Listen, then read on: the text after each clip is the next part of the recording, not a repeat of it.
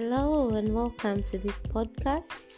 Uh, today we are going to be focusing on um, education in the informal settlements, and uh, my name is Caroline Thiongo, and I work at the African Population and Health Research Center.